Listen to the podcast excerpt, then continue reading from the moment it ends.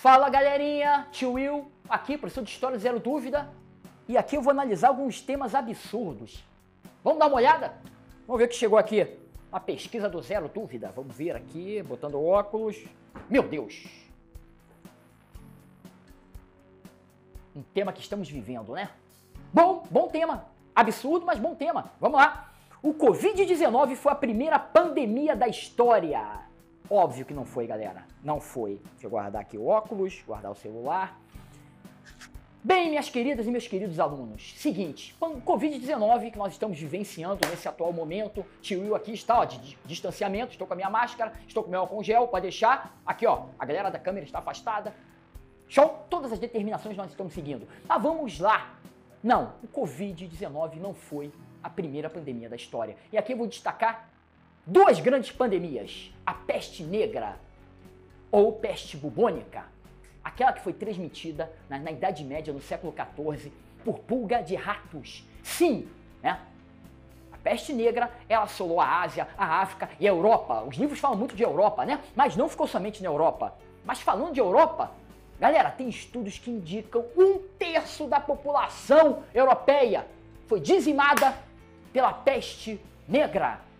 Mas tem estudos que indicam que metade da população da Europa foi massacrada por essa pandemia. Tem números que mostram 60, quase 60 milhões de pessoas. Números de mortes da Segunda Guerra Mundial, galera. Mas como começou isso? Galera, falando de Europa, navios que chegavam na Europa, né? E trouxeram com eles ratos.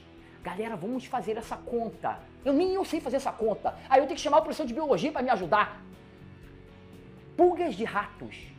Vocês imaginam milhares de ratos? Um rato mais ou menos 40 pulgas, não sei, 50. Você imagina milhares de ratos. O tanto de pulgas que se espalharam pela Europa, que vieram por esses navios.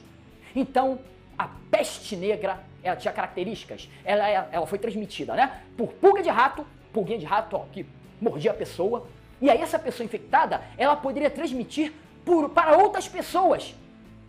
Muito parecido agora com, a Covid-19 que nós estamos vivendo, através do ar.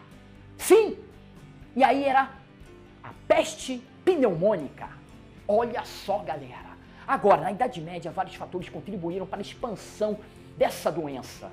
Por exemplo, é uma sociedade teocêntrica, né, galera? As respostas para aquela situação eram religiosas. Muitos encararam aquela doença que estava matando as pessoas, daquela, aquela mortalidade que atingia a classe rica, que atingia a classe média, pobres, o clero, a nobreza, né?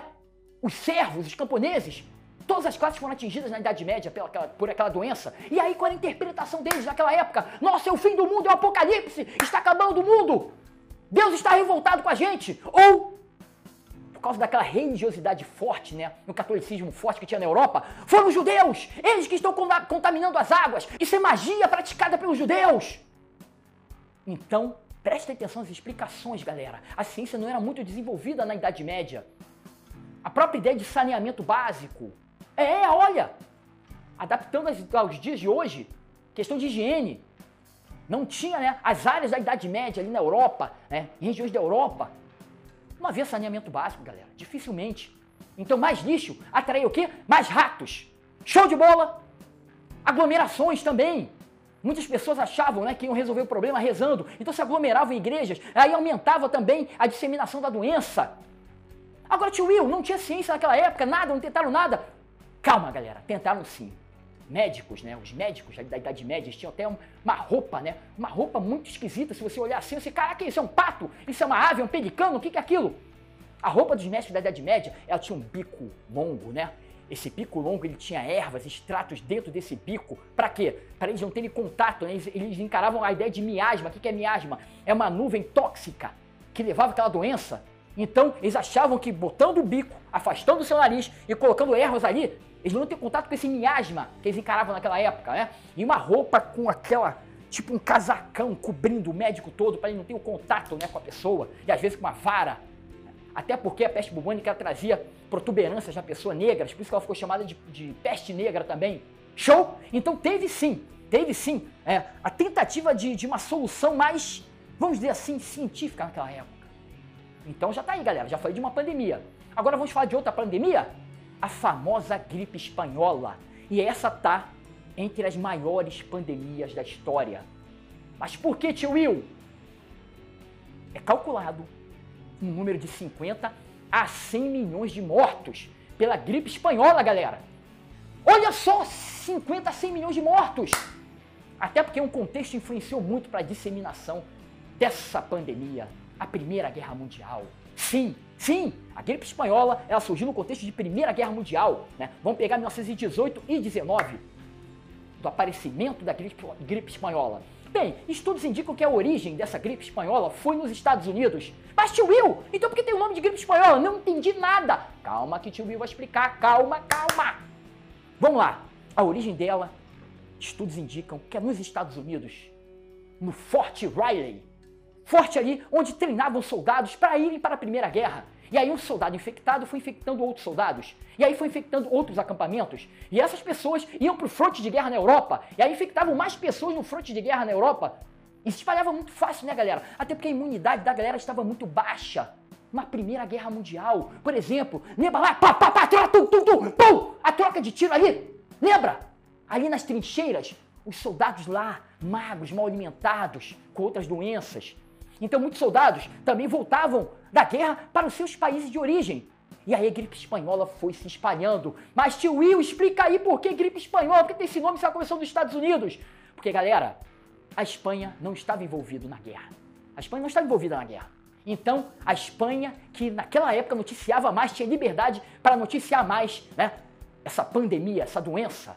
E aí começaram a chamar ela de gripe espanhola. Até porque países envolvidos na guerra, eles censuraram tá, os meios de comunicação para não divulgar a gripe espanhola. Principalmente porque esses países estão envolvidos, envolvidos na guerra. Então, para não prejudicar o moral dos soldados que estavam na guerra e outra coisa, né, da própria população lá, que estava observando a guerra, a Primeira Guerra Mundial. O próprio presidente dos Estados Unidos, Woodrow Wilson, ele pediu que fosse divulgado qualquer coisa sobre a gripe espanhola. Entenderam? Agora, a gripe espanhola chegou no Brasil? Sim, chegou no Brasil.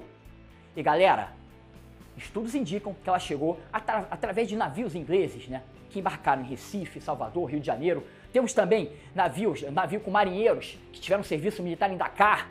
E aí começou a contaminação aqui no Brasil. Show! E aí, galera, chegou a morrer até um presidente de gripe espanhola, Rodrigues Alves, ele que foi reeleito. Antes de tomar posse, ele pegou gripe espanhola e morreu. Chegou a matar um presidente nessa época que a gripe espanhola começou a se espalhar no Rio de Janeiro, né, tiveram algumas soluções mágicas daquela época. Por exemplo, queimar o fazema, nada disso comprovado cientificamente, galera. Queimar o fazema, a famosa caipirinha, é, tomar cachaça com limão, com mel, misturar aquilo, aquilo combate a infecção. Não, não, isso não tinha comprovação científica, mas muita gente acreditava. Ou parece até que a gente está vivendo hoje, hein? Você imagina, galera, hoje, em pleno, plena pandemia de Covid-19, falar que cerveja, cachaça ajuda a combater a infecção. Mais aglomeração em bares, né? Pessoal enchendo a cara. Então, galera, o que, que eu quero fazer? Eu quero fazer uma relação do que aconteceu aqui no Brasil naquela época, que está acontecendo no Brasil hoje. E naquela época, no Brasil, não tinha um SUS, um Sistema Único de Saúde. Naquela época, viram corpos espalhados na rua, a gripe espanhola se espalhando né, no Brasil. Então, o Brasil também foi seriamente atingido pela gripe espanhola. Um número de 35 mil mortos mais ou menos. O que é preocupante, né, galera? Nesse exato momento que o tio está dando essa aula para vocês, nós estamos alcançando 190 mil mortos aqui no Brasil. Infelizmente. Mas, galera, dica para fechar, né? Esse tema aí, um dos temas absurdos que jogam na internet, que é a Covid-19 foi a única pandemia, foi a primeira pandemia, né? No Brasil. Não, no mundo. Não foi, não foi. Prestem atenção, galera. Dita do tio Will. Se o tio Will tá com dúvidas na aula de geografia, eu vou procurar o professor Luiz do zero dúvida. Eu tô com dúvida em matemática. Eu vou procurar o professor Michel. De matemática do zero dúvida. Eu estou com dúvida em biologia, vou procurar o professor Vinícius. De biologia, do zero dúvida. Química, Raquel. Do zero dúvida. Entenderam, galera? Então, galera, na questão de pandemia, temos que ouvir os médicos, os infectologistas, a OMS. Por favor, Show! Beijos! Até a próxima!